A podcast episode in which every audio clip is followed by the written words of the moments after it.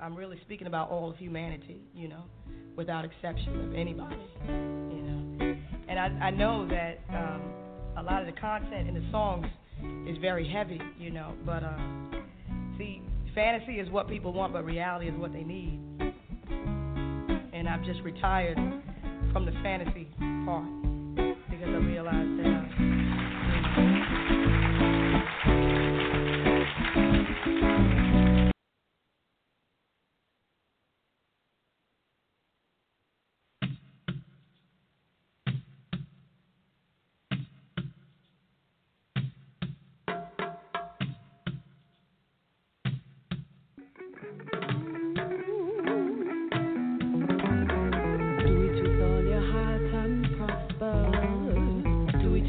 the part and faith, the service is the worship, so let the will of the Most High prevail. When you do it with all your heart and prosper, do it with just the part and faith, the service is the worship, so let the will of the Most High prevail.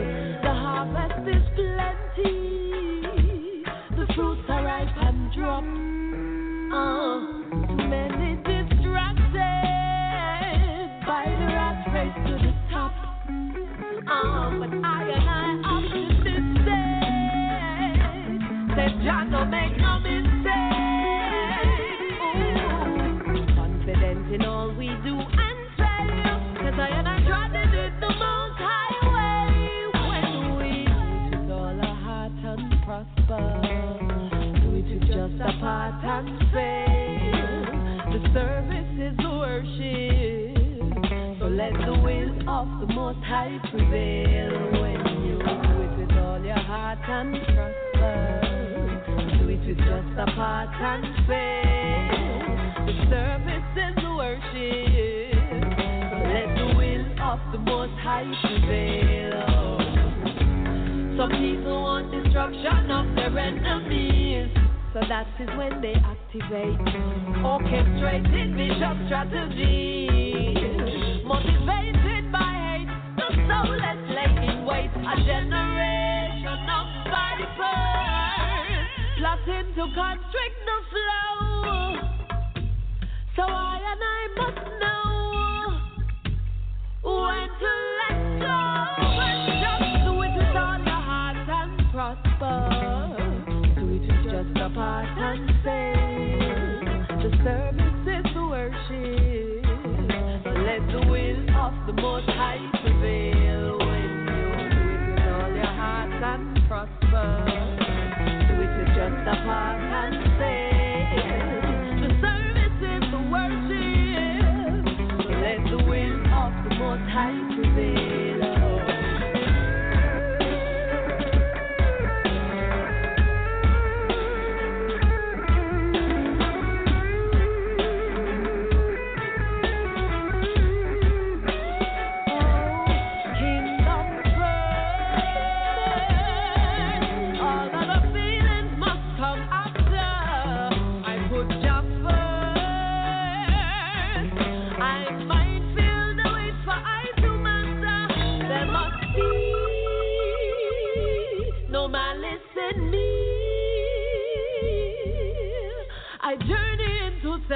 To secure my strength and wealth and overcome the pressure with laughter. When I do it with all my heart, I prosper. Do it with just a part and faith, the service is the worship, so let the will of the Most High prevail. When you do it with all your heart and prosper, do it with just a part and faith, the service, so let the will of the Most High prevail. So let the will of the Most High prevail.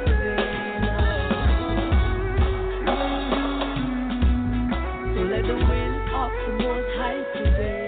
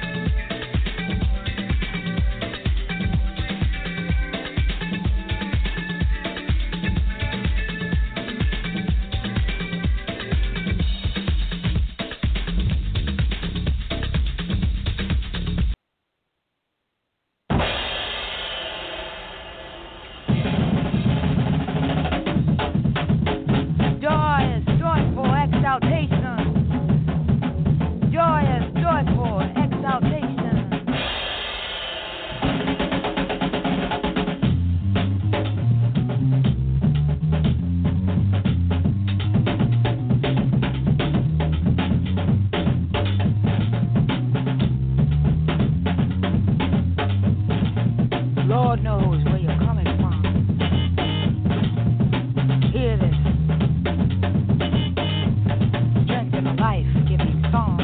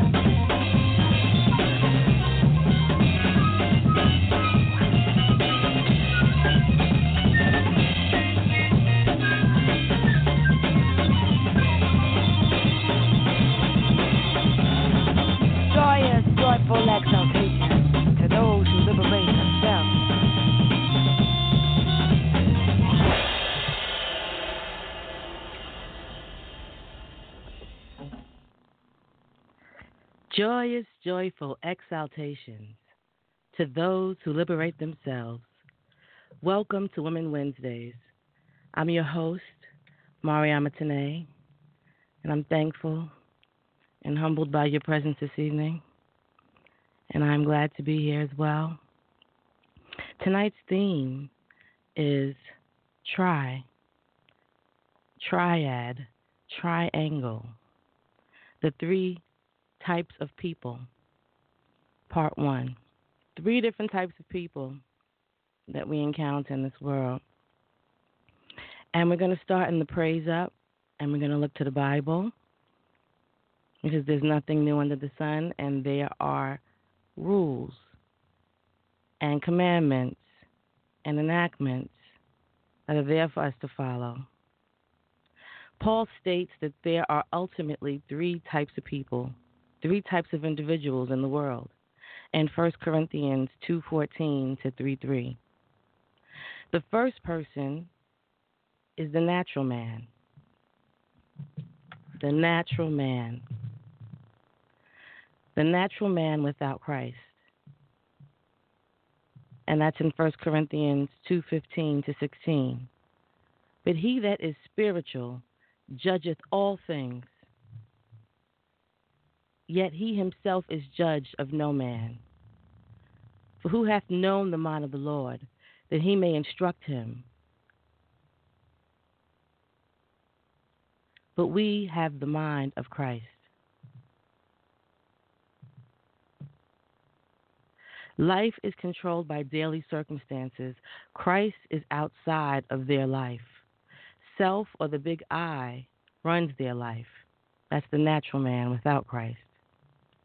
The second person is the growing Christian, 1 Corinthians 3:1 to 3. And I, brethren, could not speak unto you as unto spiritual, but as unto carnal, and even as unto babes in Christ. I have fed you with milk and not with meat, for hereto ye were not able to bear it, neither yet now are ye able, for ye are yet carnal. For whereas there among you envying and strife and divisions, are ye not carnal, and walk as men? And 1 Corinthians 10. But the natural man receiveth not the things of the Spirit of God, for they are foolishness unto him. Neither can he know them, because they are spiritually discerned. So the second is the growing Christian, right? And that's the spiritual man. Life and daily circumstances are under powerful, caring hands of Christ. Christ is in their life and willfully given complete control, self-purposely subjugated to Christ and his will. Right? That's the spiritual. And the third person is the carnal, or the worldly Christian. Life is controlled by daily circumstances. Christ is in their life, but they're not giving willful control. Self has been allowed to usurp Christ's rightful position in controlling their life through disobedience and sin. You see, so the natural man needs the gospel, and the growing Christian needs systematic discipleship training, and the carnal Christian needs to get up off the ground and begin to grow again.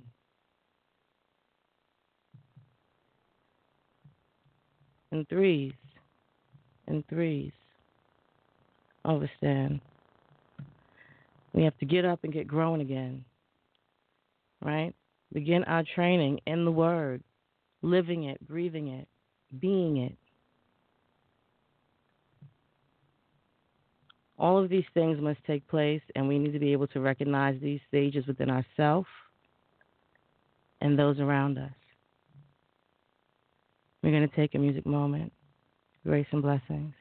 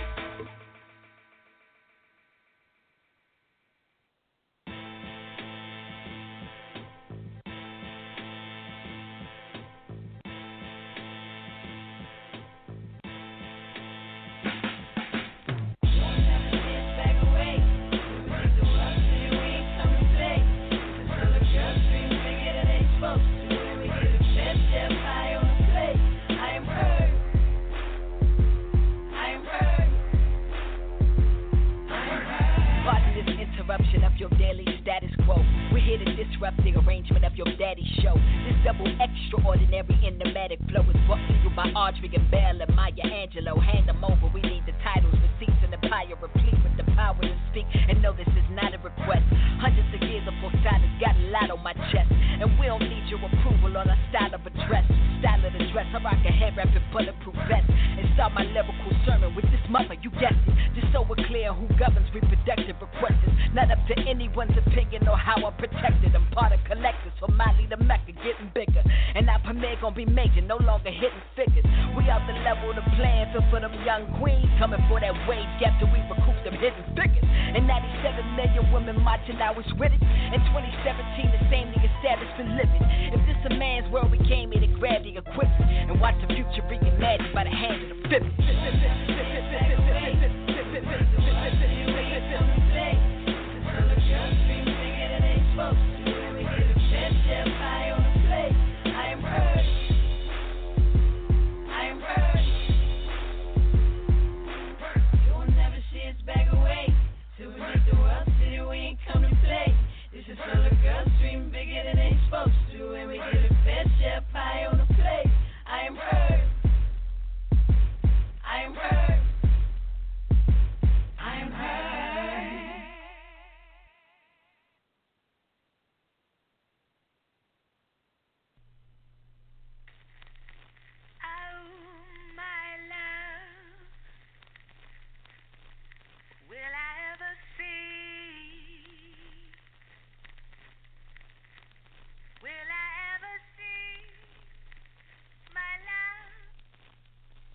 Will I ever see?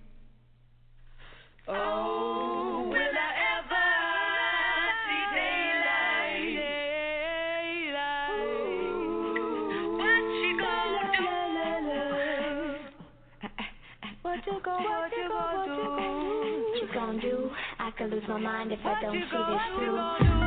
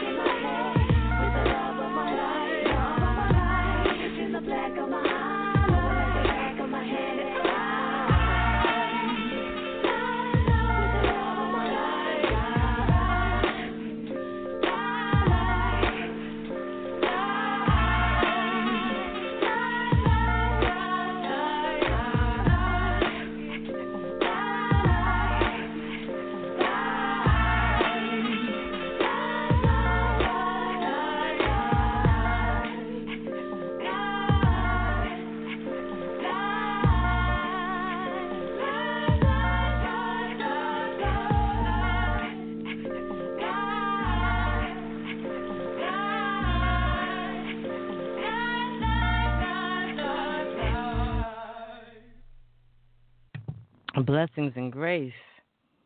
So now we're going to move forward into tonight's theme. The three types of people. The the triad, the triangle that you surround yourself with as you move through the frequency.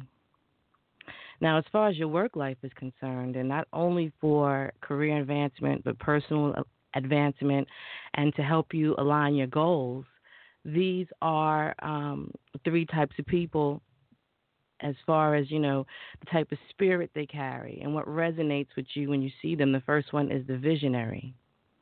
The visionary often sees things that you can't or aren't able to just yet.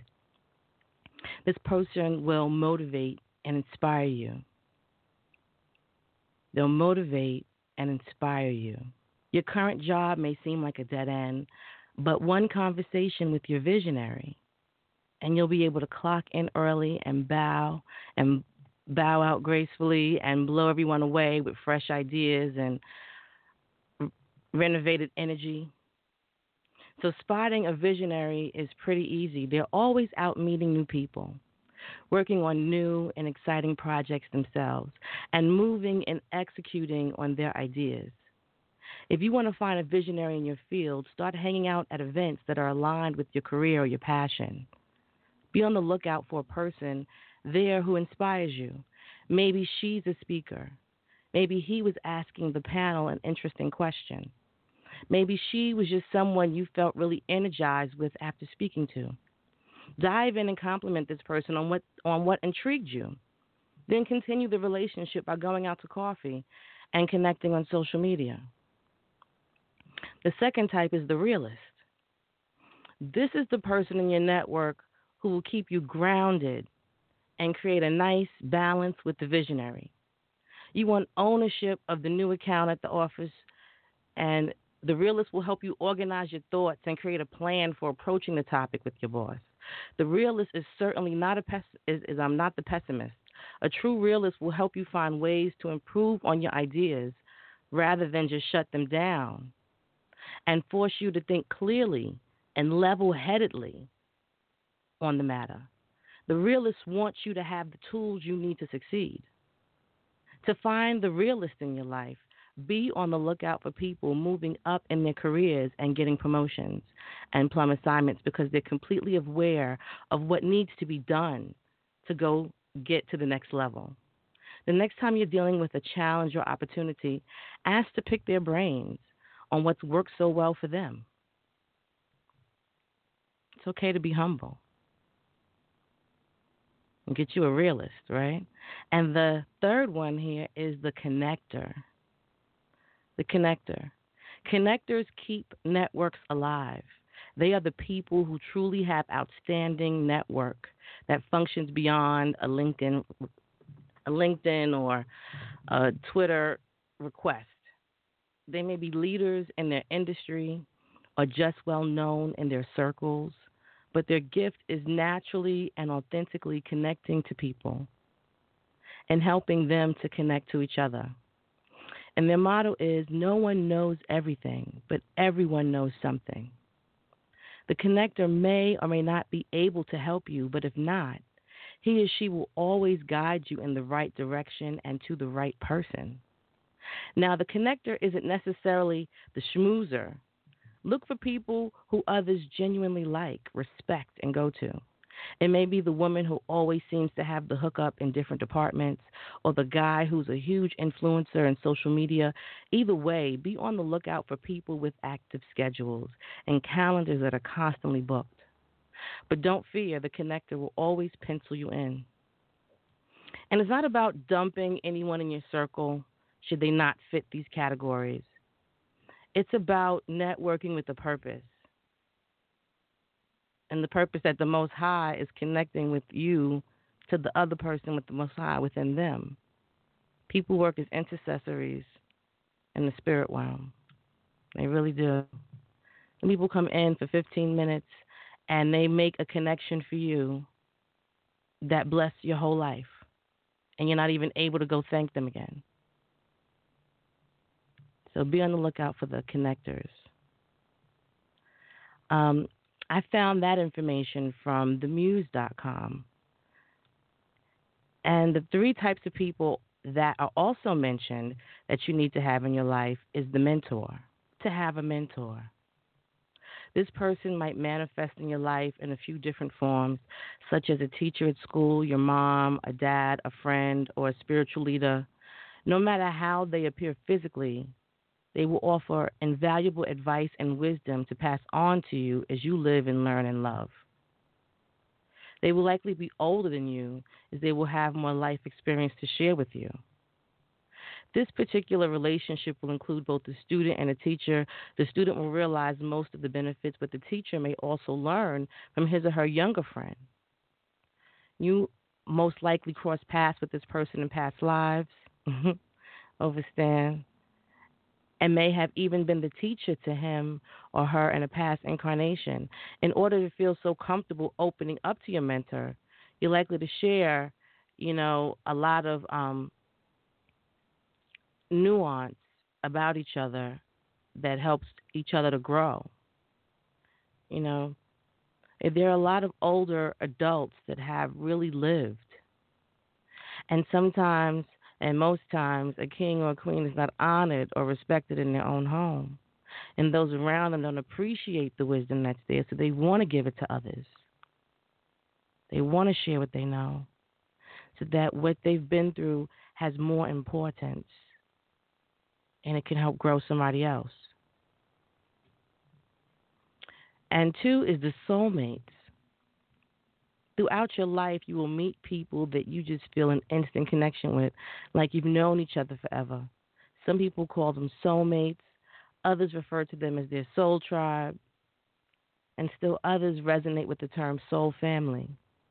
No matter what you call them, these names all essentially mean the same thing. People you meet who you just connect with on an insanely deep level. A soulmate doesn't have to mean the traditional man and woman romantic relationship. You can have these types of connections in a platonic way as well. So your soulmates, your soul tribe, your soul family. The opposite. While opposites may experience much energetic discordance, this person shows up in your life to help you grow as a person and teach you difficult lessons. They might seem blunt at times, but they have good intentions for you. They just want to help you and don't have the time to sugarcoat the important messages that you need to hear. Some may call this person your counterbalance, or a being that aims to balance you so that you can reach your highest potential. Their strength will likely be your weakness and vice versa. You may have a lot of disagreements with this person, but even if it seems uncomfortable or tense, just remember what this person wants for you. This relationship might manifest as a parent or a teacher that you always butt heads with, yet they always give very sound advice and wise advice. They will call you out on your mistakes and flaws and show you how you can improve. Many of these relationships actually manifest something that's known as a twin flame relationship, which is often a very turbulent, intense, highly energetic exchange between two people. While these relationships usually last only a short while, both parties learn many important lessons in their time together. Understand? And then back to the Bible, in 1 Corinthians 2 and Ephesians 2, and about, the natural man and how he's dominated, he's in darkness, he's dead, he's doomed. Ephesians 2:12, hell is his certain future, heaven is made for people who want to be there. Understand? He's dead. While he lives and breathes, the natural man is in a perpetual state of death.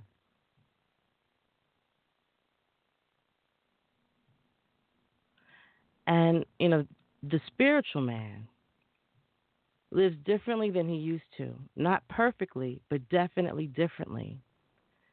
Getting a living and growing and vibrant personal relationship with Yeshua. Not a religious viewpoint or philosophy. As a result, he has a God-given capacity to live differently now, from the inside out. He lives by the Spirit. The spiritual man lives his life governed by the rule of the Holy Spirit in his heart. He gets into the Word and allows it to transform his life, and he's different because of it. His very life is empowered by the infinite power of the life of the Holy Spirit. He learns from the Spirit. The spiritual man is able to receive the truths of the Word of God. He is not numb to the words like he used to be when he was unsaved. He's able to grasp spiritual things. He can understand the Bible, and he can enjoy the presence of the Lord. God's truth are not foolishness to him. They are necessary food. When the medicine of God when the medicine cabinet of God's word is open, he gathers all he can, applies it to the blemishes of his life, and grows from it as he's healed. He's liberated by the Spirit. The spiritual man is liberated from the bondage to the flesh, the world, and the devil. He's been made free from everything that used to dominate him. Instead of just doing your own thing now, carefully watch where you step so that you don't get snared again. Okay? The spiritual man is filled, literally, with the Spirit of God. Filled with joy, anger, filled with wine and strong drink, filled with bitterness. All of these take over our lives. Some good and some are awful. You have to choose. It's a choice. Free will. You know? And the carnal man lives unnaturally. Unnaturally. Dependent. Must always be spoon-fed. The carnal one is totally dependent on others for any spiritual nourishment he receives. He can't teach. He must always be taught. Hebrews 5:12-14. He cannot serve but must be served. He cannot glean spiritual truth for himself. The pastor must spoon feed him when he shows up for church. He's helpless. Spiritually speaking, he's a baby. Divisive. The carnal man is divisive. Always looking for a fight. Willing to tear down the church. Or any organization they're a part of, over silly, immature issues that come to mind, easily offended, and quick to defend the rights they have never earned for themselves. We all know people like that. This type of person must be watched very, very closely because they can ruin churches, they can ruin entire nations. So beware of the carnal ones who think they are so spiritual and yet tear up churches over disagreements with interpretations and standards and godliness and emphasis on preaching and, you know, in the PTA or at your job, the one that's always the root of something or starting something. And the carnal man's defeated. He can't walk spiritually, constantly losing the battle to the flesh, to the world and the devil. He can't war spiritually. He isn't able to dress up in the whole armor of God, Ephesians 6:10-17. Some of the pieces are missing, and the ones he does have, he doesn't know how to use because he is carnal. He can't fight evil, so he's always beaten. He can't work spiritually. This type of person is not much use in the kingdom of God. The carnal one doesn't win souls, support the church with the offerings or even his presence. He doesn't teach, never becomes actively involved, always riding around in the effort of others. It's sad. We have to decide what type of person we are. You know? What type of person we are.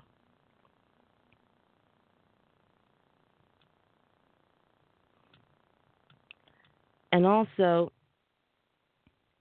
in the Bible, there was an incident right? And the sons of Noah went forth of the ark were Shem, Ham, and Japheth. And Ham is the father of Canaan. These are the three sons of Noah, and of them the whole earth overspread. And Noah began to be a husbandman, and he planted a vineyard, and he drank of the wine and was drunken, and he was uncovered within his tent. And Ham, the father of Canaan, saw the nakedness of his father, and told his two brethren without. And Shem and Japheth took a garment, and laid it upon both their shoulders, and went backward, and covered their nakedness of their father. And their faces were backward, and they saw not their father's nakedness. And Noah awoke from his wine, and knew what his younger son had done to him. And he said, Cursed be Canaan, a servant of servants shall he be unto his brethren. And he said, Blessed be the Lord of God of Shem, and Canaan shall be his servant. God shall enlarge Japheth, and he shall dwell in the tents of Shem, and Canaan shall be his servant. Genesis 9:18-27. Okay, these actions are more about the difference in personality than character, as all three showed a moral character and shared values. Overstand, Ham observes the wrong and gossips and does nothing. Shem makes a moral judgment as to his action and is obedient in the action to fix the situation. And Japheth sees Shem's view and is proactive in suggesting and carrying out the collaborative solution. So these are three types. So from this incident, we may extrapolate. If we personally are a type that thinks evil is a joke and don't do anything, our children will most likely be the servants of those who do, make moral decisions, and those who get things done. If we personally serve God and speak to others of his moral law, God will be blessed in our leadership. If we are proactive and collaboratively getting things done, we will grow in influence.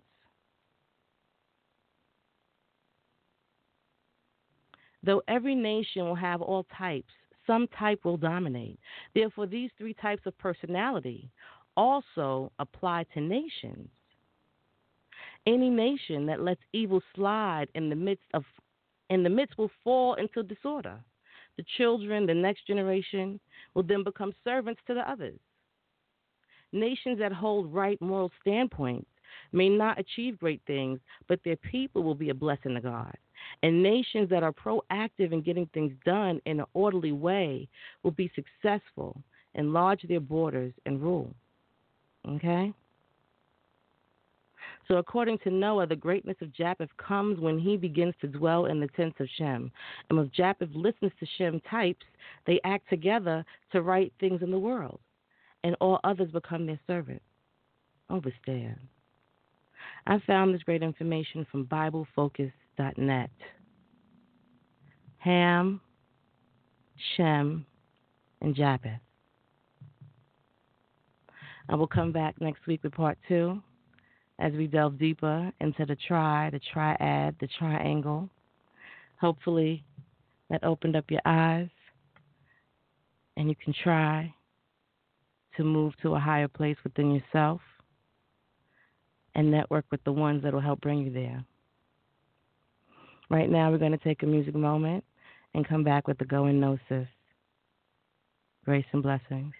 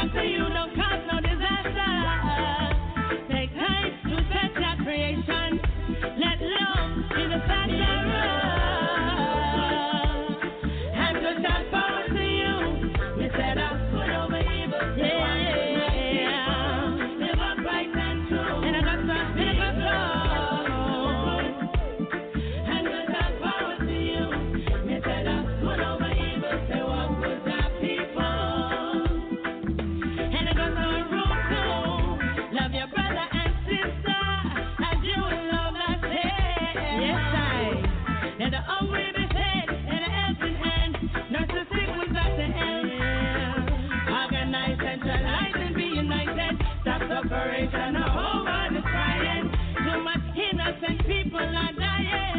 Let them know we are dying. Yeah. And good God power to you. Me say that's good over evil. Say what's with my people. Yeah. I'm fighting true. Yeah. Me good, do good. And good God power to you. Me say that's good over evil. Say what's with our people.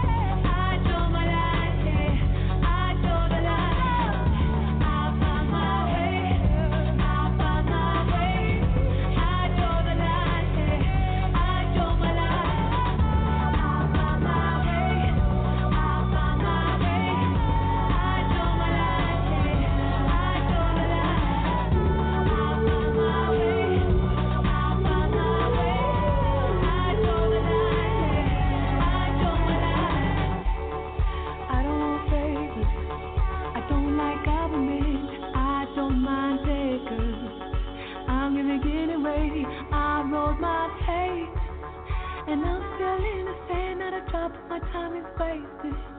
I'm walking with all of it. I find my way. I draw my line here. I draw the line. I find my way. I draw my line here. I draw the line.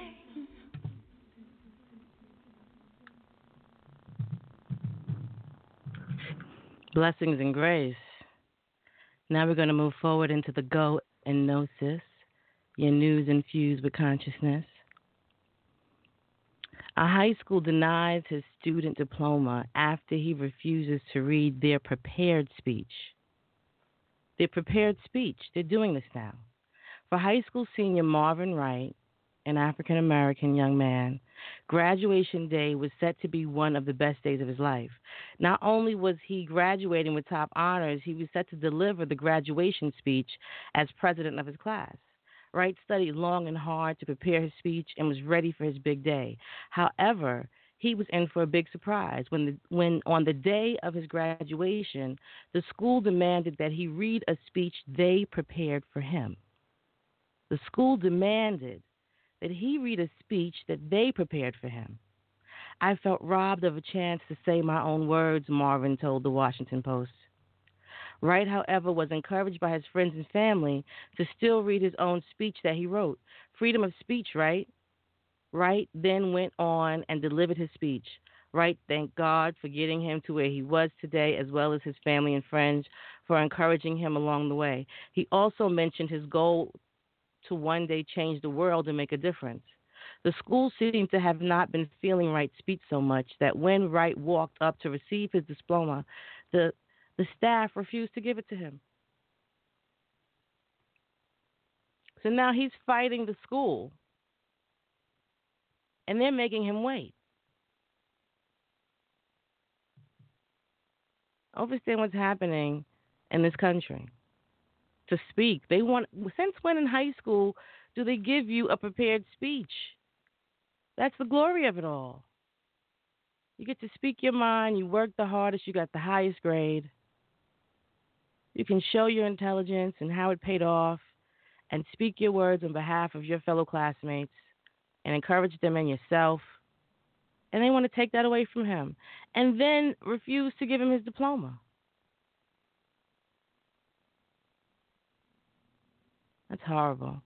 Blessings out to the Wright family and to Marvin Wright.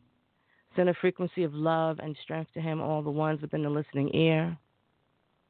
Let this be a hurdle. He jumps over and stays within himself and stands strong within the Most High. Amen. And on OKPlayer.com, Donald Trump last week, 4 days ago, went after Assata Shakur on Tupac's birthday. On Tupac's birthday of all days, he demanded that Cuba return Assata Shakur. Trump made the statement while in Miami, Florida, for his Cuba policy address.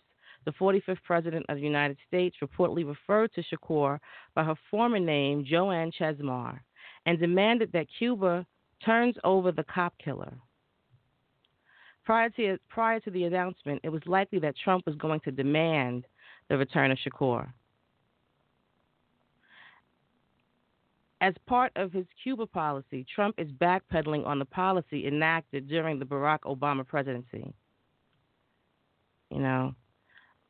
It's hard to think of a policy that makes less sense than the last administration's approach to policy with Cuba, Mr. Trump said. The previous administration's easing of restriction on travel and trade does not help the Cuban people. They only enrich the Cuban regime, Mr. Trump added. Mr. Trump said he will be signing a contract on a new policy that seeks a better deal for Cuban people and for America.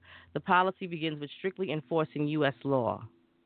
Mr. Trump said, no sanctions on Cuba will be lifted until Cuba releases all political prisoners and Cuba legalizes all party and schedules free elections.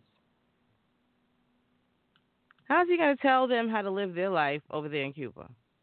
That is really arrogant and presumptuous. So Cuba responded by saying that they're not, Cuba says returning Assata Shakur is off the table. So Donald Trump had asked Cuba to return American fugitive Assata Shakur to the United States, but a top Cuban official has said that the country's government has no plans to. I can say it's off the table, Gustavo Machen, Deputy Director for American Affairs at the Cuban Ministry of Foreign Affairs, reportedly told Yahoo News. God bless him, send frequencies of love to him, and for them to stand strong in that decision and not waver. In Jesus' name, amen. Shakur served 6.5 years in prison before escaping in 1979 and fleeing to Cuba, where she received political asylum from Fidel Castro. She has lived in Cuba ever since and remains on the FBI's most wanted fugitive list with a $2 million bounty. Last week, President Donald Trump revealed plans to cancel policy from the Obama administration that eased longstanding tensions to Cuba, you know. And so there are serious doubts about that case, Machine said. We consider that a politically motivated case against the lady, okay? We consider that a politically motivated case against that lady. Praise God that they overstand and see clearly with eyes to see and ears to hear. And on healthimpactnews.com, there are mass protests against mandatory vaccines in Rome. And some parents are even preparing to leave Italy. Okay? So tens of thousands of parents across Italy have taken to the streets to protest new mandatory vaccination laws. 15,000 free vaxxers marched in Rome under the hot summer sun to protest the new law that will increase mandatory vaccines from 4 to 12. 12. They call themselves free vaxxers to distinguish themselves from the no-vaxxers. They want to stress that they are not anti-vaccines, but they are pro-freedom and the freedom to choose if and when and how much to vaccinate their children. The Vax team arrived in Italy for the movie premiere of Vaxxed, welcomed by the public and the local associations. The documentary immediately created a wave of consciousness in the public. So look out for that documentary. It's Vaxxed with 2X, Vaxxed. The documentary immediately created a wave of consciousness in the public, a wave that the government has been trying to crush, first by censoring vax and now by issuing the strictest mandatory vaccine law in Europe. Vax has inspired people to come together to fight united for the right to choose to vaccinate their children or not.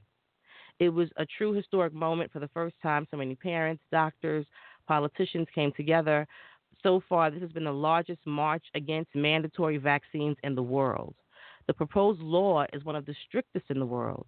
In the event of noncompliance with the vaccination mandate, the parents or the guardian shall be subject to pecuniary administrative sanction ranging between Euros 500 to Euros 7,500. So they'll have monetary sanctions that they have to pay fines. Furthermore, in case of lack or sum of all vaccinations, the children will be taken away by the local child protective services. Do you understand what they're trying to do, man? This is out of control. Furthermore, in case of some or lack of all vaccinations, the children will be taken away by the local child protective services. The BBC reported on one group of parents preparing to leave Italy and seek asylum in Austria over the new mandatory vaccine law. While the BBC reported this news, they also published the one-sided propaganda that's apparently the only view allowed in the mainstream media. Scientific studies have debunked an alleged link between vaccines and autism, as the U.S. Centers for Disease Control point out on their website.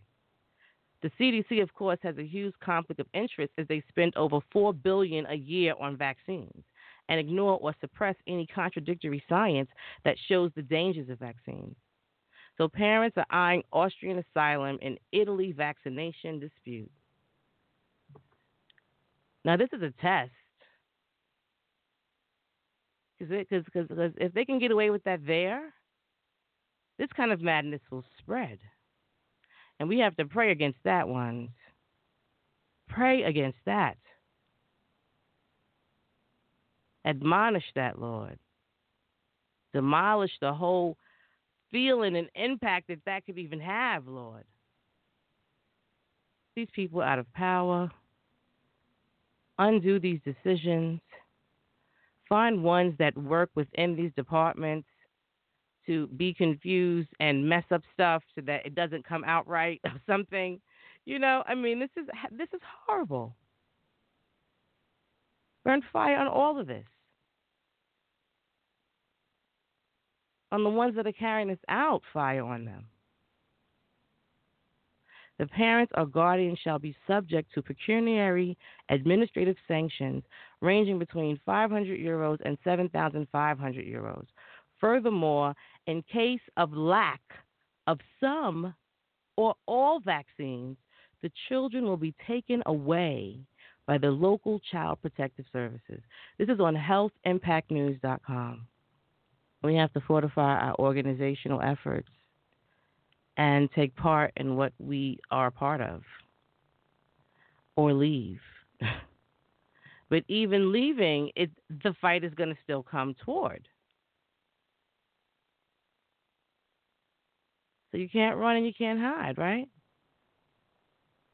So on DW.com, Germany is saying that it's going to take legal action if Trump taxes the imports.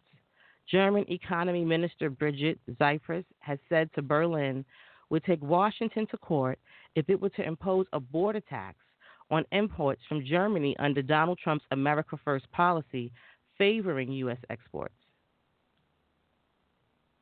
Okay, now this I kind of agree with Donald Trump on. Not kind of, I do, because these countries outside the U.S. have been making money off of the U.S. for years. You know, we consume from Germany, from Thailand, from India, from China, from Japan, from Bangladesh. Hardly anything's made in the USA.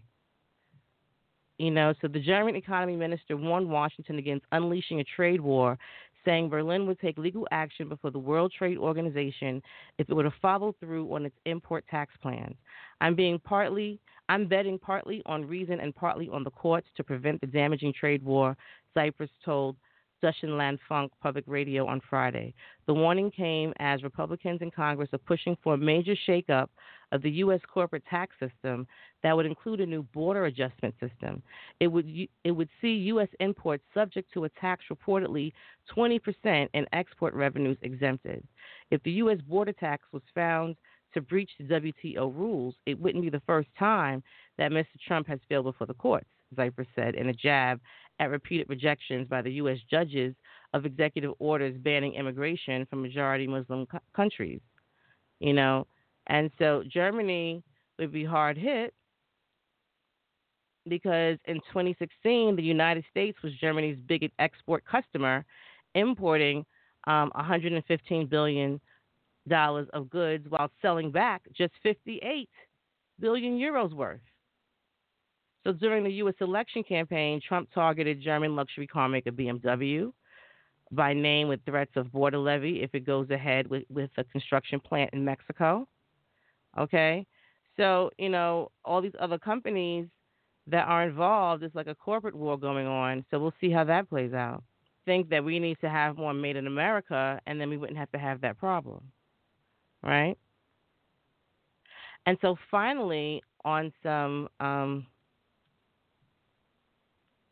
good news, five government officials have been indicted for manslaughter over the Flint water crisis. Okay, this is from the Free Thought Project on June 14th.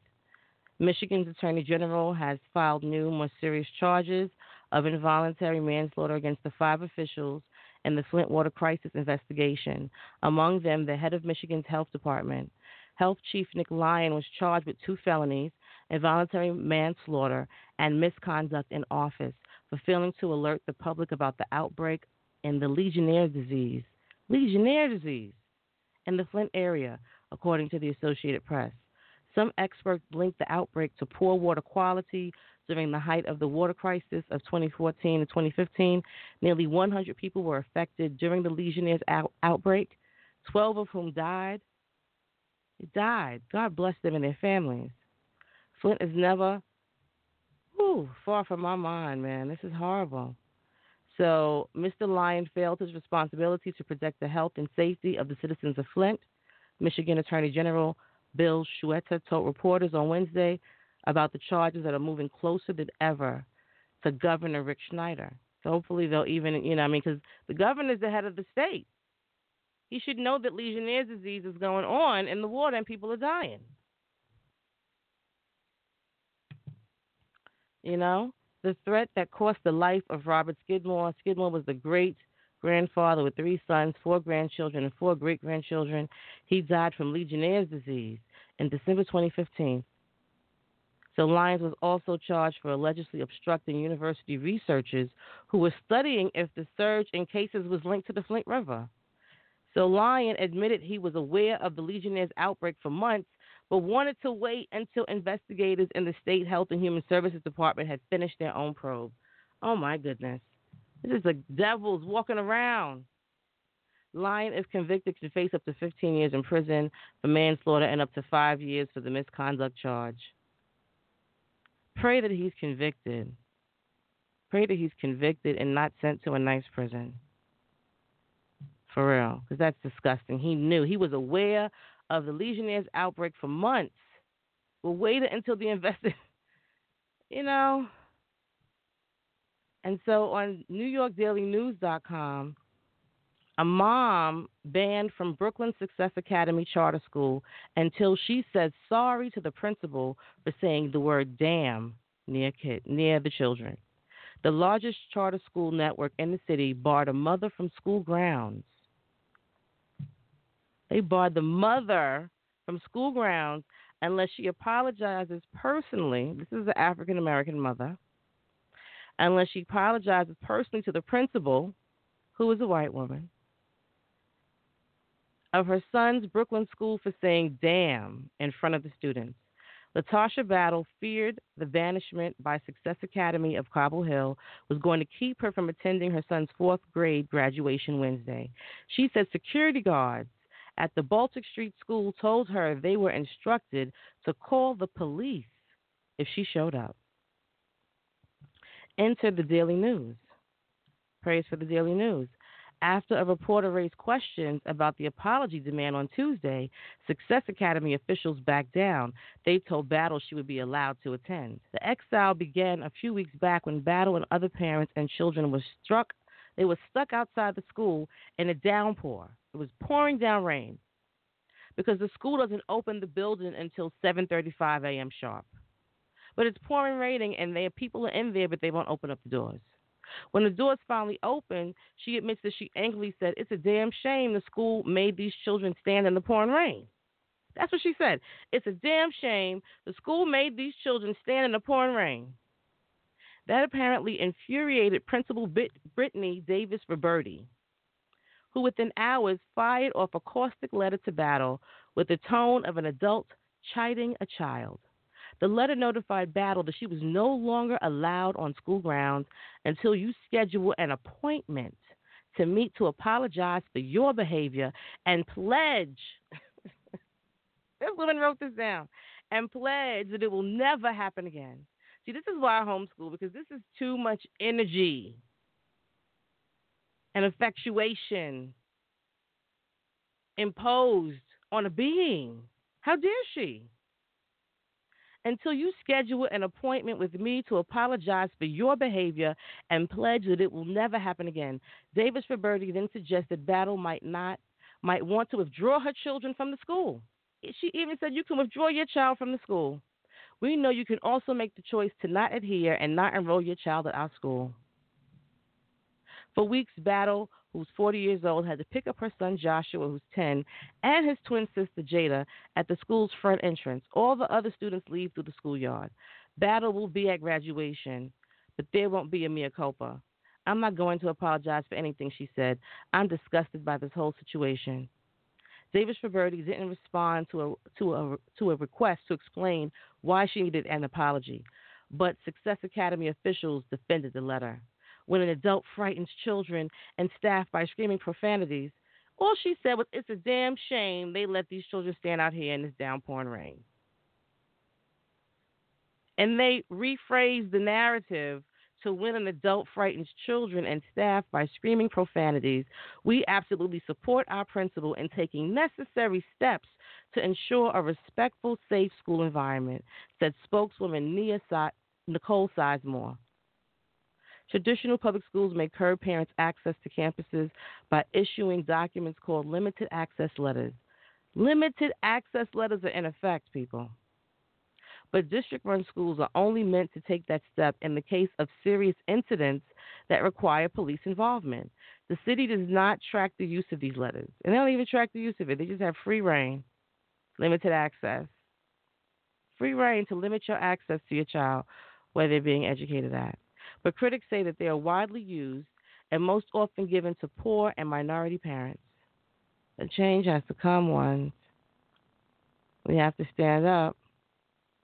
And I saw something today, and I just had to just take a moment right now and read these names, and for us to send blessings and frequencies of love to their parents and their loved ones. Philando Castillo, no conviction. Terrence Crutchner, no conviction.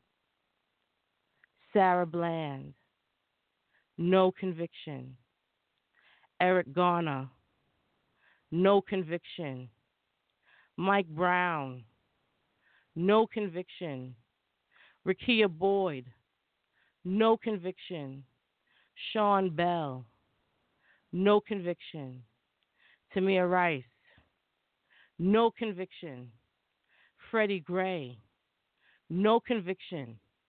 Dan Roy Henry, no conviction.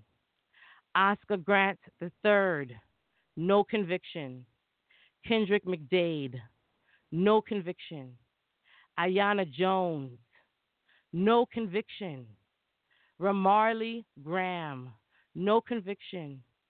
Amadou Diallo, no conviction. Trayvon Martin, no conviction. John Crawford III, no conviction.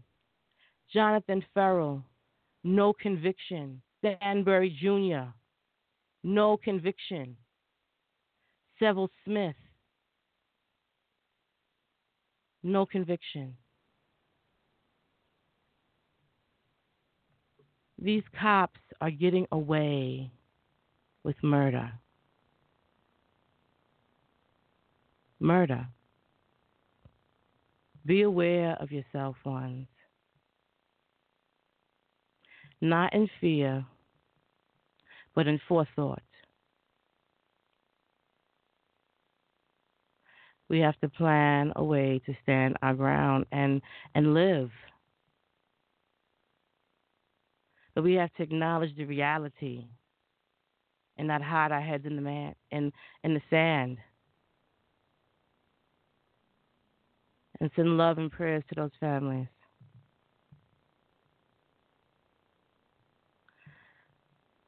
And on some more positive notes, in the University of Tennessee, a student goes off on professor for teaching alternative slavery facts and gets her fired. Praise the Most High, she was fired. A University of Tennessee student went off a sociology professor after the answer to a question about African-American families during slavery gets marked wrong on a test. Kayla Renee Parker challenged the teacher, but things quickly got out of hand and resulted in the teacher losing her job. She later blogged about what happened to her ordeal. The test question was, historical research on African-American families during slavery shows that.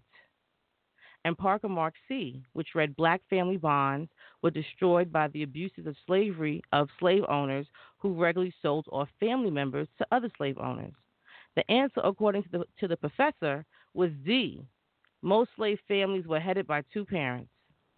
The grades were posted. Parker told her professor to do more research on the subject because she said she was concerned about how my history is being portrayed in class.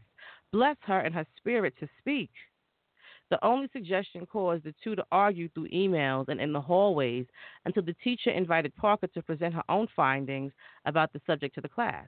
Unfortunately, things only continued to escalate, which resulted in the teacher being fired back in April.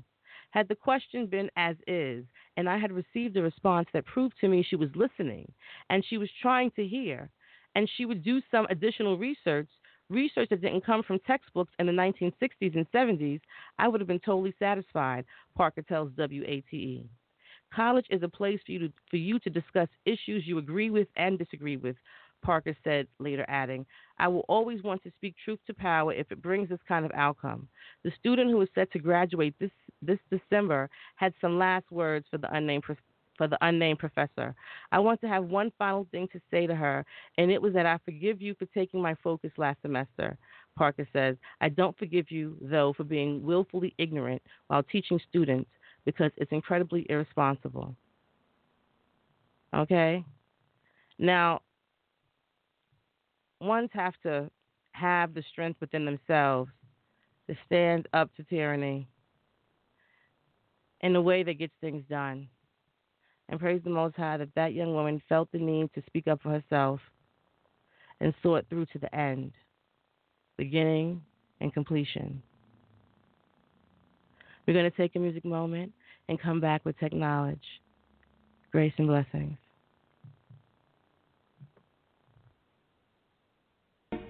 Yeah, yeah, yeah, yeah, yeah, yeah. Why,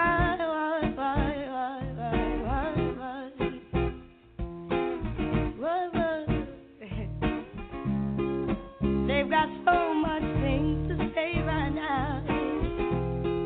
They've got so much things to say, they've got so much things. Right now, they've got so much things to say. I'll never forget to know it, how they crucified Jesus Christ. I'll never forget the way how they stole Marcus Garvey for riots. I'll never forget the way back on Paul Bogle. So don't you forget no way who you are and where you stand in the struggle. They've got so much things to say right now. They've got so much things to say. They've got so very many things.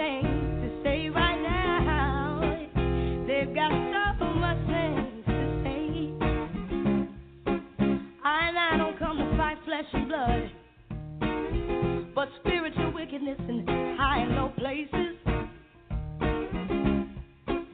And though you fight me down, I'll stand firm and give God all the thanks and praises. I don't expect to be justified by these laws of man. Though the wicked find me guilty,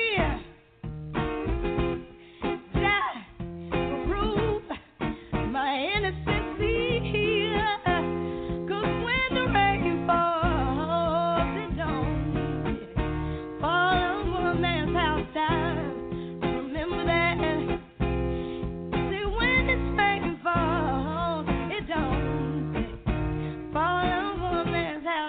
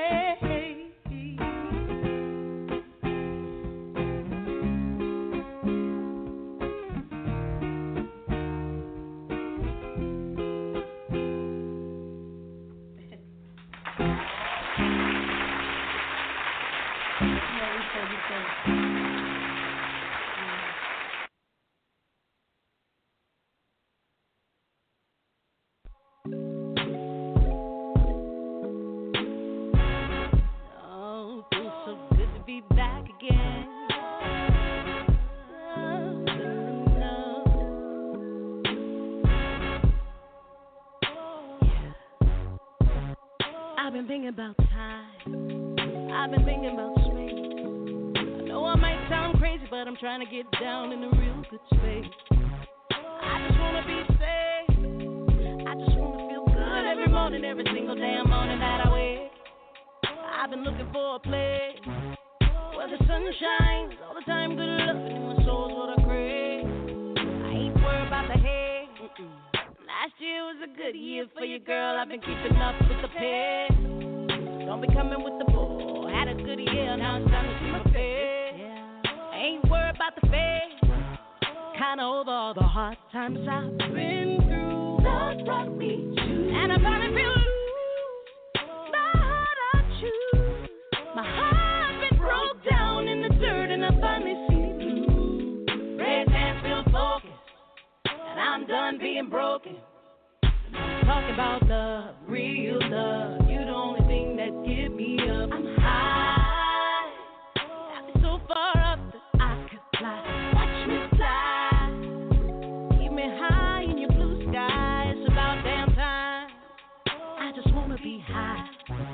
Oh, you're making me high. High, high, high. Ooh, high. Oh, baby, let's fly. I just wanna be high. Don't know what you did to me. I know how you feel. I just wanna be high. Oh, let me just fly in blue sky. I just wanna be deep down. Feel it. Finally, I'm winning. Finally, I'm feeling. Real good, 'cause your love been deep down working in my soul. I ain't never felt this damn hole. Politics, they kill me, yep. But your love can heal me, 'cause your love feels good. When I'm down, you can pick me up. I ain't never in the dust. Got me falling deep down in your love. Oh, and we ain't never got a rush. Kinda over all the hard times I've been through. Love brought me to. And I finally feel loose. My heart I choose. My heart broke down in the dirt, and I finally see blue. Rain and feel black. I ain't worried about stress. I'm talking about love, real love. You're the only thing that get me up. I'm high. Got me so far up that I could fly. Watch me fly. Keep me high in your blue sky. Watch me fly. I just wanna be high. When they get me high.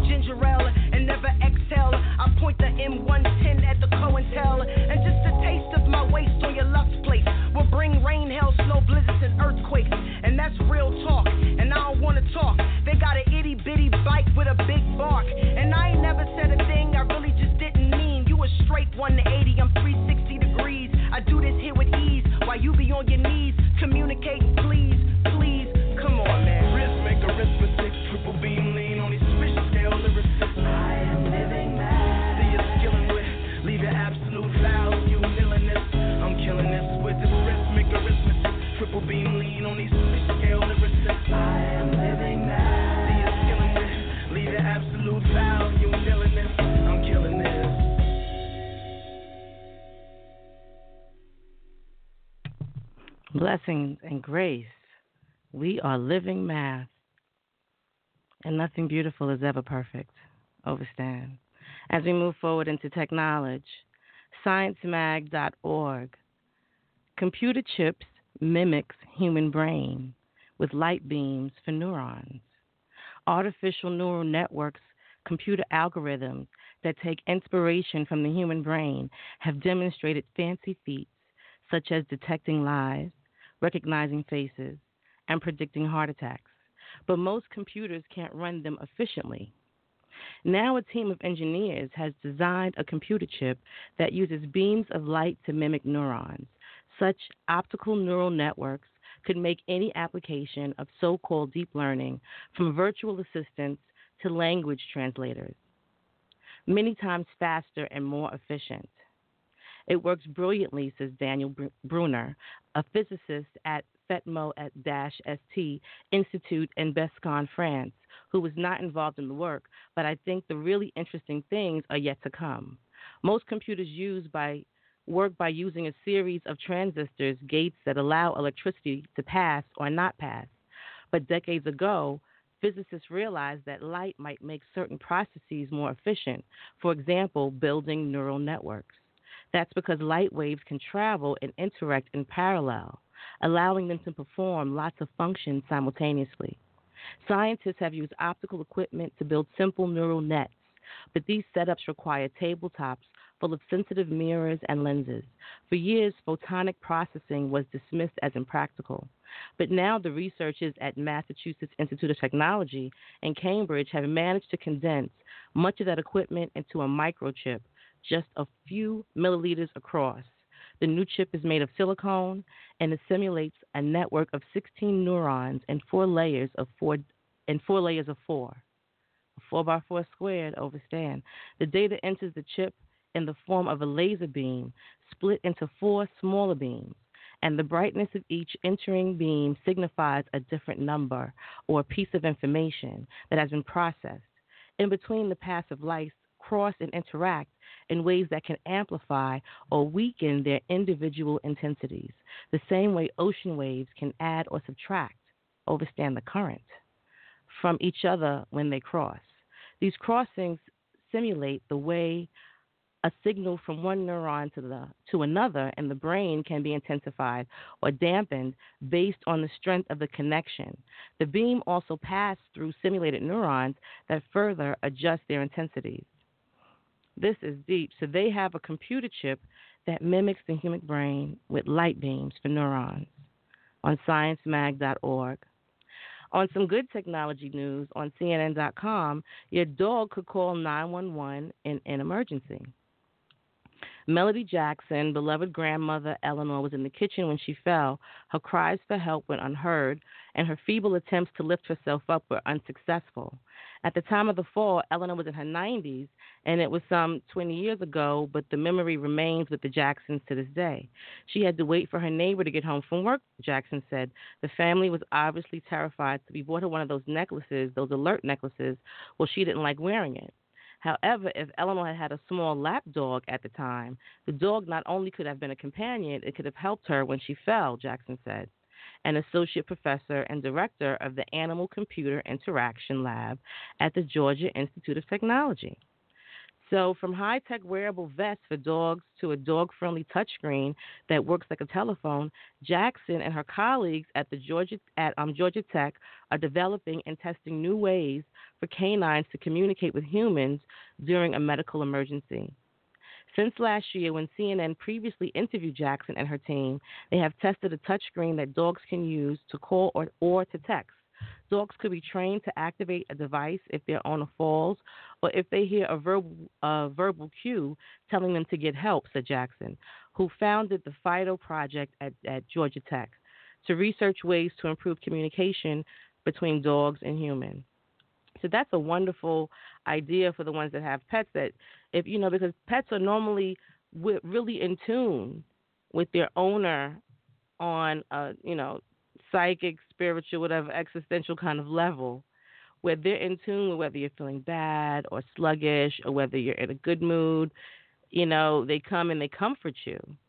So your closest companion would probably detect something different in your heart rate from laying on your wrist or your leg, you know, and be able to go and dial 911 like he's about to have a heart attack. So God bless Miss Jackson and Georgia Tech for finding ways to have the Most High's creatures be creature comforts to us in a more tangible way. And newfoodmagazine.com, nanotechnology in the food industry. Quote, they say, it's plenty room to innovate. Nanotechnology has been referred to as one of the most interesting topics in food science and technology. The use of food-grade structures at a nanoscale level have been showing interesting features and has been proposed as a new way to not only improve safety and quality of food. You see how they spin that? They want to put computer stuff in the food so the food can adjust itself, okay, but also for the development of new and innovative food products with unique properties. It is predicted that the nanotechnology market focused on the food industry will increase from $7 billion in 2015 to $20.4 billion U.S. dollars in 2201. And this article, Miguel Sequeira and Lorenzo Pastrana from the International Iberian Nanotechnology Laboratory, INL, discuss this exciting field of innovation. So they want to have it in food processing and nutrient delivery, in packaging and food safety. And food processing, they want nanoporous membranes, nanocapsules and fibers, nanofibrils and aggregates, and nanocrystals in food processing. So it can have selective filtration, enzyme immobilization, and do something with the food texture. Nanotechnology. And they want to use nanocapsules and nanoemulsions for nutrient delivery, encapsulation of bioactive compounds. And for packaging, they want antimicrobial surfaces and active packaging. Active packaging, that is so extra. Active packaging. And they want to use nanoparticles and nanocoatings for food safety. So they have sensors and intelligent packaging. So look out for your food and learn how to grow it. because they're putting nanotechnology into the food industry. And now on Engadget.com, Google can turn any ordinary PC into a deep learning machine. So they've jumped up this pace tenfold. Tenfold. So Google can now turn any ordinary PC into a deep learning machine. Time is one of the biggest obstacles to the adoption of deep learning, and it can take days to train one of these systems, even if you have massive computing power at your disposal. On more modest hardware, it can take weeks. Google might just fix that. It's releasing an open source tool, Tensor, Tensor, that can quickly train deep learning systems using TensorFlow. In the case of its best training model, you can achieve previously cutting-edge results in one day using a single GPU. In other words, a relatively ordinary PC can receive results that previously required supercomputer-level machinery. It's also very flexible. There's a standard modular interface that lets you use virtually any training model, data set, or parameters. You don't need to replace everything just to change one component. And since it's open source, you can easily see the community share its own models to help you get you started. It's doubtful that you'll use tensor to tensor at home, of course, since you still have to be steeped in deep learning to know how to make it work. However, this can open the door, you know, for those that don't have the luxury of a mini GPU setup to train their deep learning systems in a reasonable amount of time. So for those that are in the tech field, look out for tensor to tensor. And in Wired.com, Congress is finally going on, they're getting to regulating robocars. So Google started developing robocars 13 months after a Florida man died in a Tesla Model S that was driving itself. And almost a year after self-driving Ubers started picking up passengers in Pennsylvania, Congress might actually start regulating autonomous vehicles. Autonomous vehicles are here. They're here. And so in the absence of any federal oversight, California, Nevada, Michigan, and other states wrote their own rules and each take a different approach to ensuring public safety without stifling innovation. Arizona requires nothing more than a standard vehicle registration, for example, while New York demands that all robocars have police escorts. So the proposed legislation would exempt as many as 100,000 robocars from federal standards. Why are 100,000 robocars being exempt from having federal standards? That requires things like steering wheels and foot-activated brakes that do not apply to autonomous vehicles. So right now, the rules permit just 2,500 exemptions from such rules. Easing that could advance the technology. Testing AVs is going to require millions and millions, if not trillions of miles, says Greg Rogers, who writes about autonomous vehicle regulation for the Eno Center for Transportation, a nonpartisan think tank. The more cars are on the road, the faster you rack up miles. So under the draft legislation, those exemptions would serve as a stopgap while NHTSA figures out how to ensure autonomous driving safety and rewrites its rules. So we have to, pay attention to how this plays out because we will be driving on the road with cars. Like I said, the transportation commissioner made it a law that all cars should be able to talk to each other.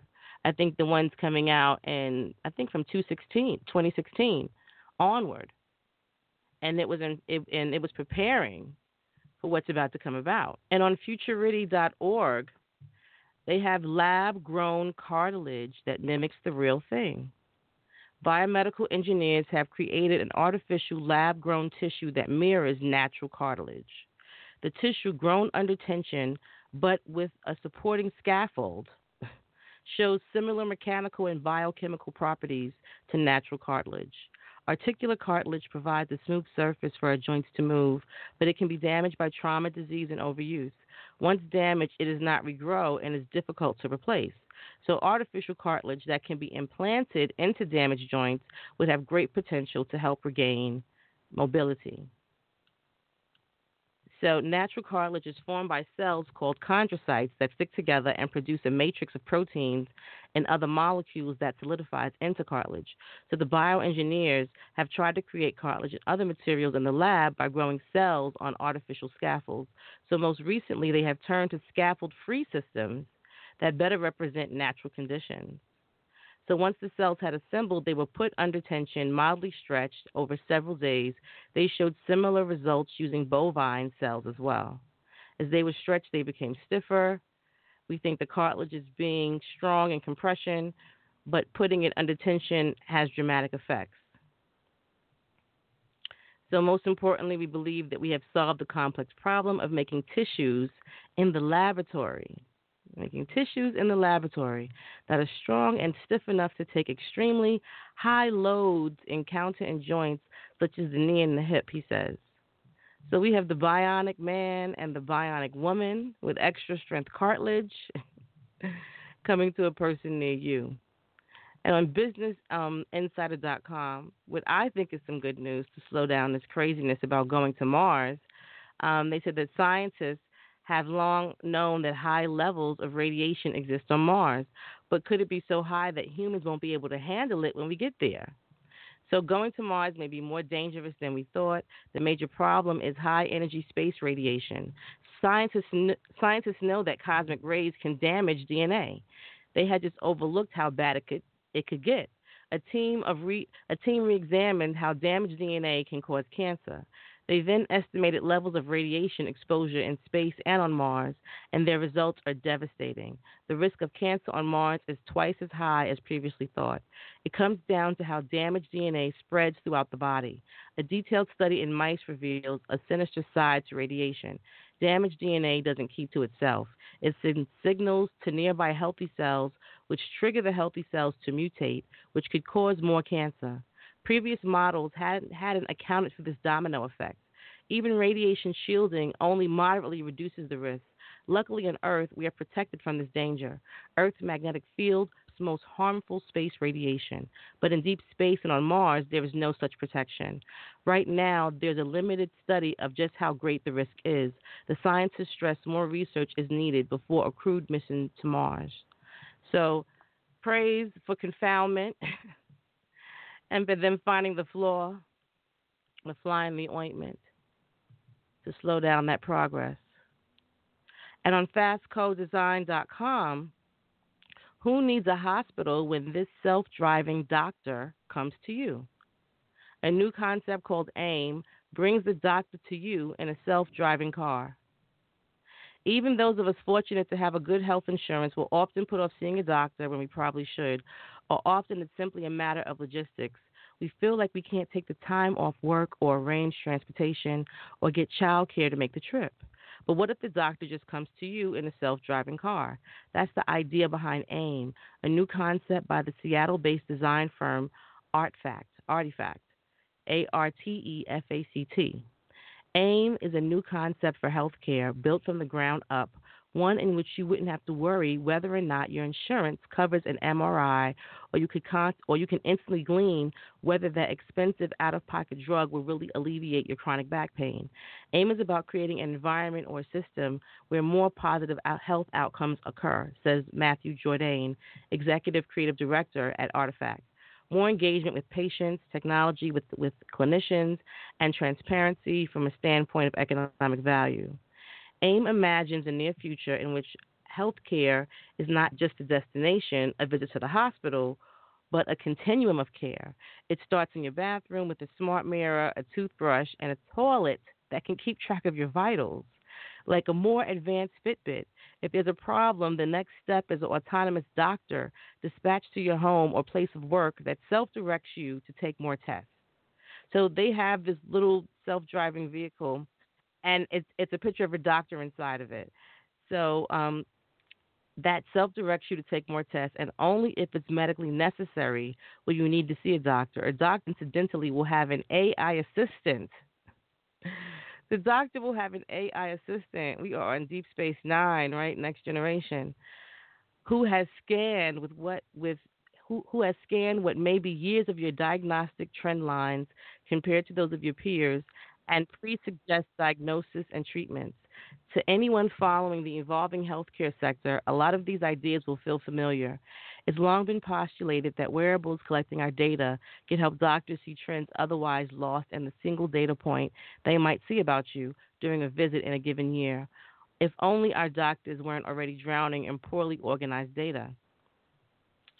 So this company is really trying to revolutionize healthcare.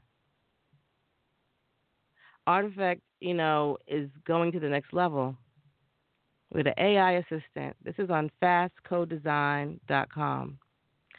And on the dailymail.co.uk, there will be more robot soldiers than humans fighting for the U.S. military by 2025, experts claim. The Pentagon has awarded an $11 million contract to build a combined armed squad. These combine human and robotic capability with expected completion by 2019. 2019. Experts say Army could have more robots than human soldiers in the next decade. More robots than human soldiers in the next decade. And this I thought was really cool. It's an in-ear advice that translates foreign languages in real time. So most of us have found ourselves in awkward situations of trying to communicate in a foreign language. Sometimes it's funny, sometimes it's embarrassing, and sometimes it's downright disastrous. But thanks to a new translation device that easily fits in your ear, the days of struggling to speak the local lingo might be soon a thing of the past. The device is called the Pilot System, and Waverly Labs is the company behind this brilliantly simple yet potentially groundbreaking idea. So the gadget comprises of two earpieces that easily fit in your ear, and it will allow real-time in-ear translations in French, Spanish, Italian, and English. The Pilot hit shelves last September, and it retails for $129. Pilot.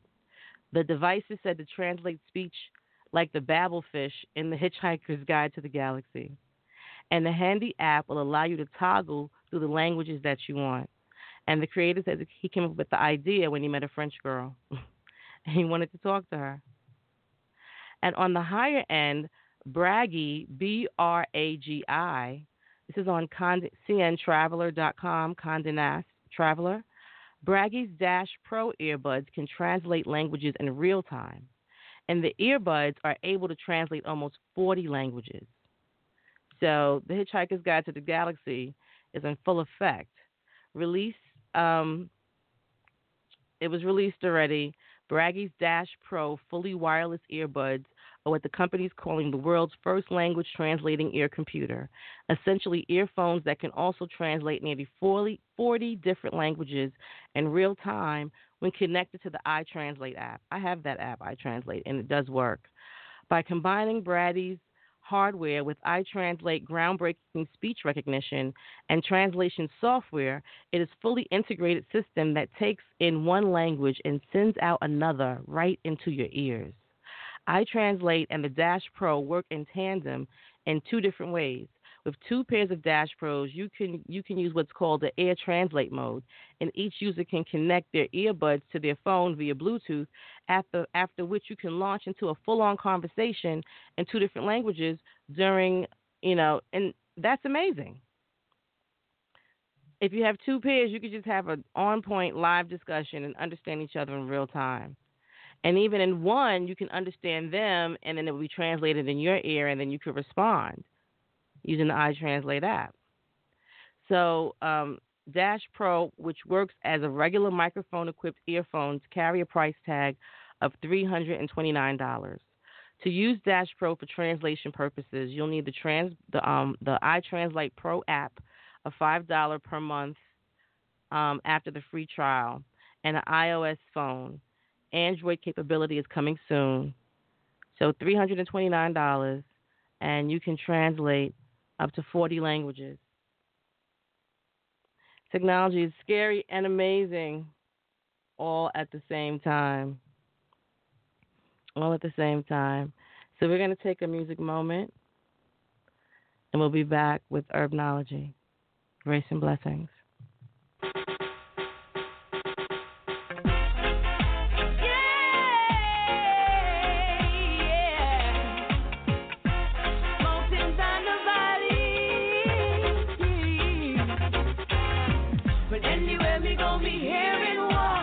Peaceful talk from gonna be draw. Man, forget them up to reach for the stars. No light can shine if you don't know who you are. Help everybody for me in a danger. How you look on him, I saw him a stranger. Queen Omega is a lone ranger. Rastafari will guide I and I forever. By one man, many are saved. Likewise by one, many die. In the critical refuse to raise.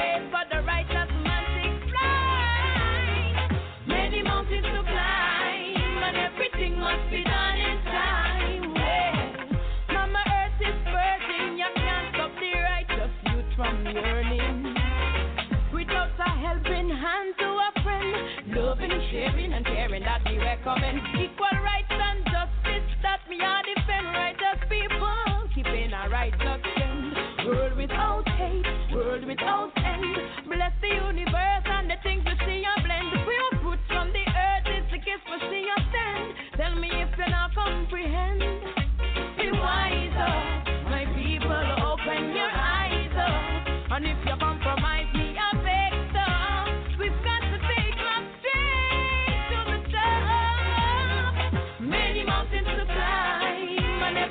Must be done in time. Well, Mama Earth is virgin. You can't stop the righteous youth from yearning. Them learning.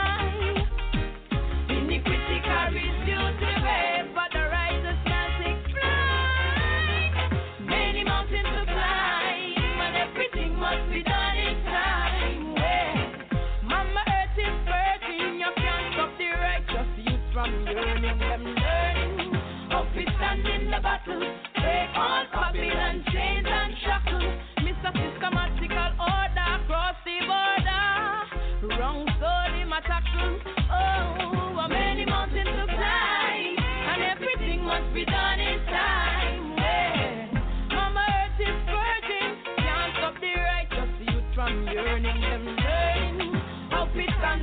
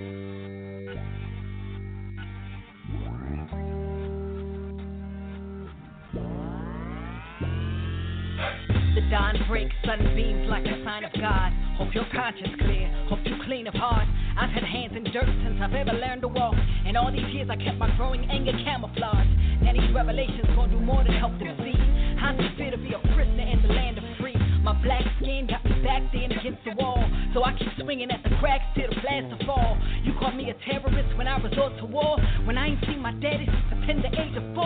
Hired hand slashing grandma back to the sport, and all I get for my service is more debt to support. I done seen some strange people in the southern trees, and I've seen some others weep over the bloody leaves.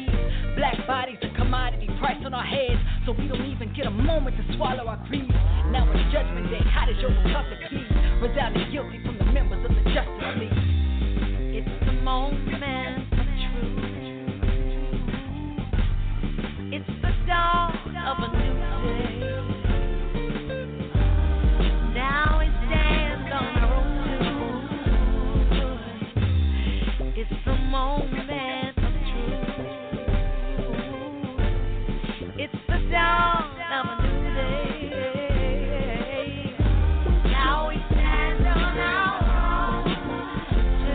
This is prophecy fulfilled. I'm a saved man.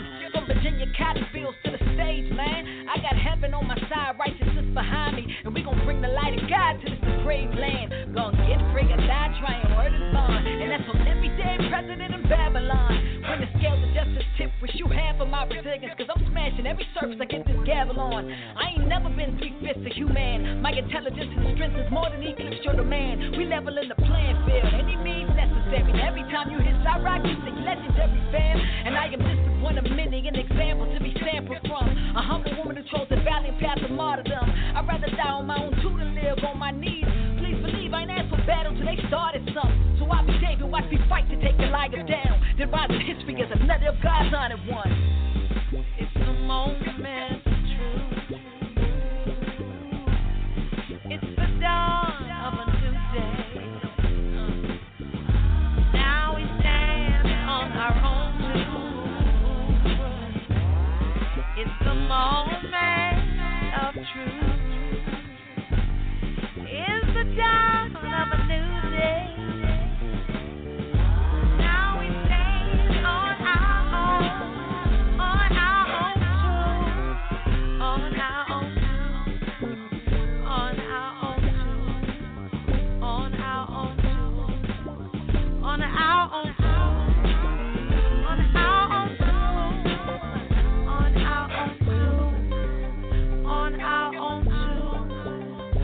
our own truth, on our own truth, our own truth.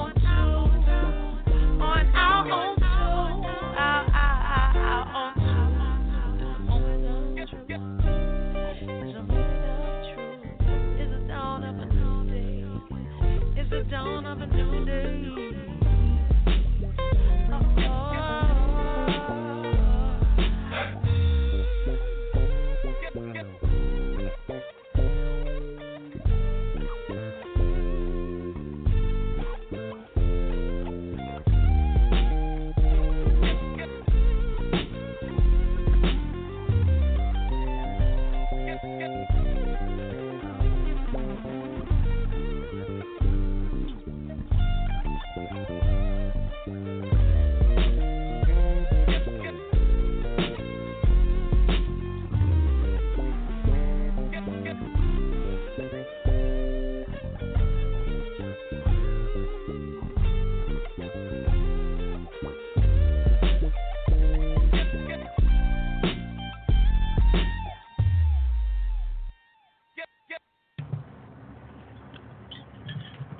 Grace and blessing as we move forward into herbnology. We're going to focus tonight on burdock root, nutrition facts, and health benefits. Burdock root is a wonderful herb, and it can. It's ever since ancient times, burdock has been used for its medicinal properties. It's also known as gobo, having its origins in Asia, particularly in Japan. Today has become popular all over the world, and it's used for a wide range of purposes. It's often used in the kitchen and probably just as often for health benefits that it has to offer. So burdock root can help one maintain an excellent state of health, given the fact that it contains numerous beneficial substances. Its roots is rich in antioxidants, which can protect the body against a wide range of medical conditions. And due to its rich content in antioxidant, the burdock root can improve your overall cognitive functioning. We're talking about how they're using light neural networks now using light beams, right? So this helps to improve your overall cognitive functioning. Now you don't have to ask yourself how to improve your memory. We know about rosemary, which improves your memory for 75%. So now you have burdock root to add to that. With this natural remedy, you can enjoy such beneficial changes, such as keeping not neurodegenerative conditions such as Alzheimer's disease at a safe distance. Okay, and so it's also, you know, low calorie. It's rich in vitamins and minerals, particularly folic acid, niacin, riboflavin, vitamin C, and vitamin E. And it represents a good source of potassium, with 100 milligrams of burdock root providing 308 milligrams of this mineral. And it's good. It also helps to regulate your insulin and the glucose within the body. And it's also known as it helps to stabilize the blood pressure. And it prevents the appearance of more serious conditions such as stroke or heart attack. And it's a blood purifier. It's a tonic for the body. And it has a positive influence on the immune system as well, because it's rich in vitamin E and C, and it delivers a healthy dose, you know, so look out and purchase some burdock root. And you can purchase it dried depending on your location. It's recommended to always cook the root before consuming it, mixing it with other fresh vegetables such as potatoes, carrots, or onions. And avoid roots that have lost their natural color or those that are excessively dry, as they don't have the same nutritional content to offer. And if you're already taking diuretics, it's advisable to talk to your doctor before including burdock root, because it does have diuretic properties. So it helps to get the water weight off as well. And I found something interesting on naturalnews.com. They have a study on why black men die from prostate cancer more than white men still won't admit that vitamin D deficiency among African Americans. So there's a vitamin D deficiency is linked to prostate cancer risk. Okay, recent research has suggested many explanations for the disproportionate number of prostate cancer deaths between black and white men. Some of the possible suggestions from the team at the University of North Carolina Lineberger included that black men may be less likely to receive aggressive treatments due to cost concerns, greater worries about how the medicine will affect their day-to-day lives, greater concerns about recovery time, and a general tendency to underestimate the severity of their cancer. So, as Harvard Prostate Knowledge, the brainchild of Harvard Medical School and Harvard Health Publications explains, being deficient is a vital nutrient, and this vital nutrient can have many consequences. One of them is an increased risk in developing aggressive prostate cancer. So, as the organization explains, new findings that suggest prostate tumors particularly can become highly aggressive when a man's vitamin D levels are too low. A report in the journal Clinical Cancer Research showed that the lower vitamin D level, the more aggressive the prostate cancer. In groups of both European and African-American men, the researchers reportedly found that lower levels of vitamin D coincided with increasingly aggressive prostate cancer, and that this association was even stronger in African-American men with low vitamin D levels.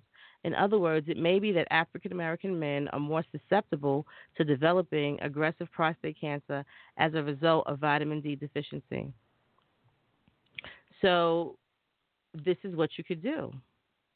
You know, because vitamin D deficiency can also lead to weaker bones. You know, it says that some 75% of black people in the United States suffer from vitamin D deficiency. And those living in north of Texas, Tennessee, North Carolina, and Central California are going to be especially susceptible to deficiency due to the low angle of the sun rays. So those living in Texas, Tennessee, North Carolina, or Central California are going to be especially susceptible due to low angle of the sun rays. So vitamin D deficiency can lead to weaker bones and other health concerns, so make sure you get enough of the good stuff every day is essential. Besides getting vitamin D from the sun, see, we need to be outside more. Go sit underneath a tree. Go walk in the park. Find hiking trails. Find the natural attraction areas that speak to your spirit and just go sit in nature. We need to be a part of nature. We have to seek out nature. So besides getting vitamin D from the sun, you can also talk to your naturopath about taking a supplement, especially if you live in an area that isn't quite so sunny. And there are not many foods that contain vitamin E, but here are some that do. So these are food sources of vitamin D that as women, we can cook for our man, and for the men, they can know to cook for themselves. So, pure cod liver oil, 1 tablespoon, salmon, 3.5 ounces, or mackerel, cooked 3.5 ounces, tuna, 3 ounces, canned in oil, sardines, drained 1 1/3 ounces. This all gives you the vitamin D. Milk, but only milk that comes from organic cows that are dairy cows that are milked during the summer months. Overstand. Do the research on that. The summer months and the dairy cows. And margarine, fortified, 1 tablespoon. Butter, fortified butter, the real stuff. Pudding prepared from a mix made with vitamin D, fortified milk, 1/2 cup. You can eat cereals fortified with 10% of the daily vitamin for vitamin D, 3/4 to 1 cup serving. 1 egg. Vitamin D is found in the egg yolk. In liver and beef, cooked 3.5 ounces if you eat meat. And Swiss cheese. You can get vitamin D from 1 ounce of Swiss cheese. So we're going to take a music moment and come back with the metaphysics of the moment and see how the dynamics are at play right now in the spectrum. Now, why would a dictator do that? Why would he make his #1 priority when he took over as dictator to disarm the public? The Second Amendment is there, and it was put in there not for hunting and fishing, like they like to say. It was put in there so the citizens would have the ability, if their government became oppressive, they could defend themselves against oppressive government. And I think that overrules all the gun deaths, because let's remember something. A gun is simply a tool. People kill people.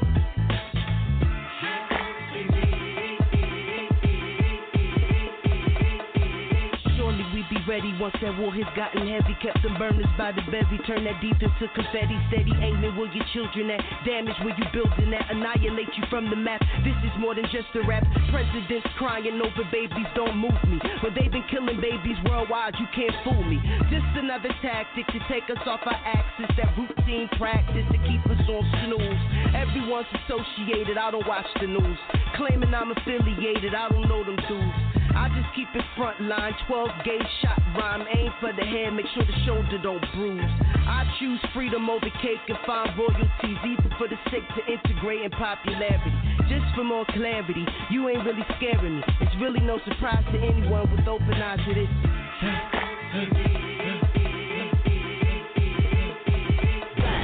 Demagogue, label you an outlaw, confiscate your gun law, come into your crib and pow. Pinned up, got your family hemmed up, even with your chin up, you can't feel your manhood. Slowly turn around and tell your fam to get down. No one make a sound and put your face into the ground. Anything said again, we pump that hot lead again. This is all American, take that back.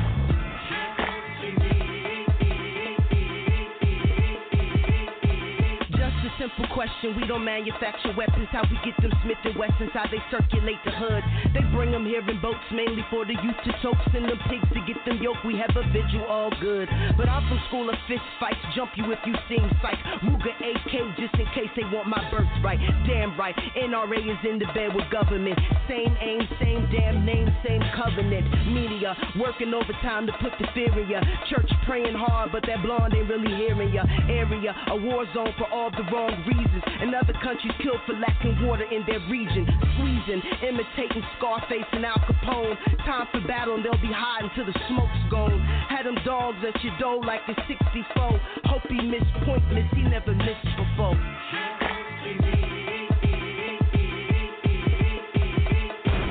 Demagogue, label you an outlaw. Confiscate your gun law. Come into your crib and bow.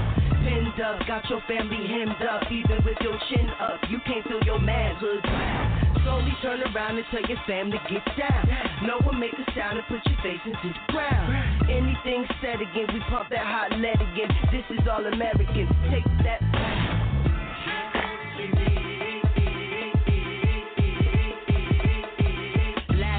Plans for civil war, and if you ask me, the blueprint, mandatory weapons for the family. Candidly, Nat Turner, burner most amicably. Make his soul go from the flow to the canopy. Some say I'm violent, and I should stay silent. Meanwhile, strip us of our right to defend ourselves with my team. Keep the magazines clean with the hollow keys, red, black, and green bandanas on the shelves. Combat boots for the soldiers, all 12s. Comedic lexicon over prepaid cells. This is why they terrify, fear that we'll get unified. Realize the war is on us and break hell. And of course, they'll offer support when it's popping off. Give you proper transport, show you to the Holocaust. It's a siege outside, no man is safe from. You can hide, but you can't run. Mazel tov.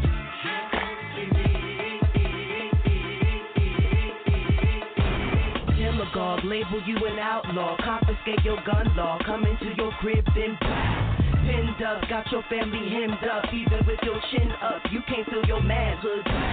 Slowly turn around and tell your family get down. No one make a sound and put your face into the ground. Anything said again, we pump that hot lead again. This is all American. Take that back.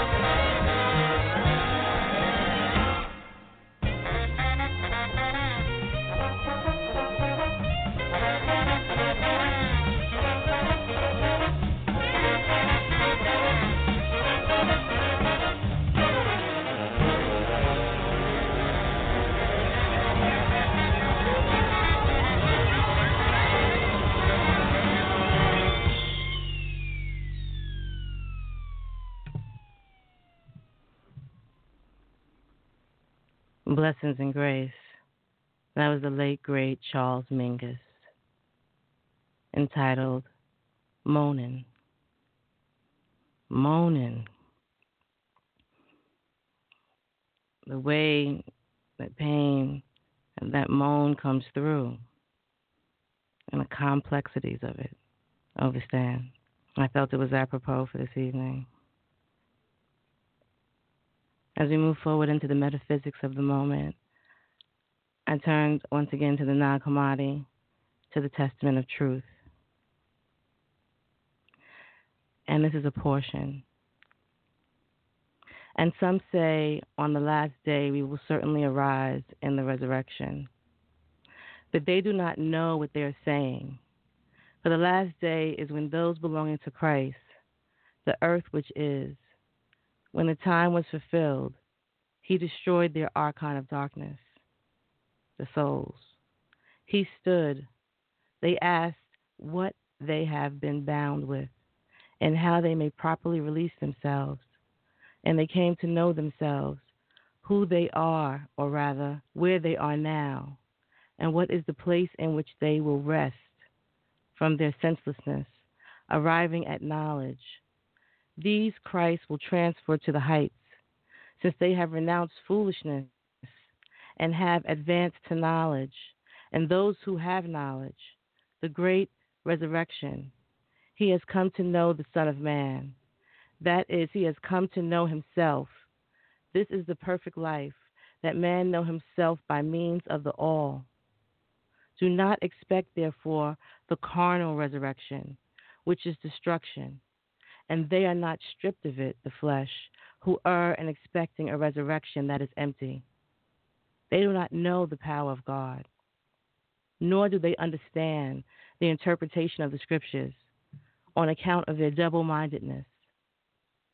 The mystery of the Son of Man spoke about, in that order, destroy, man who, which is written, for they have been blessed. With them they dwell before God under the light yoke. Those who do not have the life-giving word in their heart will die, and in their thought they have become manifest to the Son of Man, according to the manner of their activity and their error of this sort. They, as he divides, and they do not understand the Son of Man is coming from him. It's coming from you. It's coming from us. And so I looked up the metaphysical meaning of Shem. And Shem, upright, righteous, renowned, brilliant, shining, splendor, dignity, sign, monument, memorial, son of Noah, Genesis 5:32. Metaphysical meaning, the spiritual in man. Shem is the spiritual in man, upright, renowned, splendor. Name, upright, renowned, splendor, name. And Japheth, extended and wide, widespread latitude, increase, expansion, unfoldment, absolute extension, infinite space, extends without limitation. One of Noah's three sons, Genesis 5:32. The metaphysical meaning is the intellect or reason. The intellect or reason, the mental realm, to extend without limitation. It would have to enter into the spiritual. To extend without limitation, it would have to enter into the spiritual. Noah's three sons, Shem, Ham, and Japheth, refer to the spiritual, physical, and the mental in man. The spiritual, physical, and the mental in man. And the metaphysical meaning of Ham. Ham is oblique, curved, inferior, hot. Son of Noah, Genesis 5:32. Metaphysical meaning, the physical in man, given over to sensuality. Given over to sensuality. We have to take hold of ourselves and be spiritual and one with the Most High and our daily trod. and keep our head up and look for the blessing in others and show our blessings to others as well. We're going to take a music moment. Blessings and grace.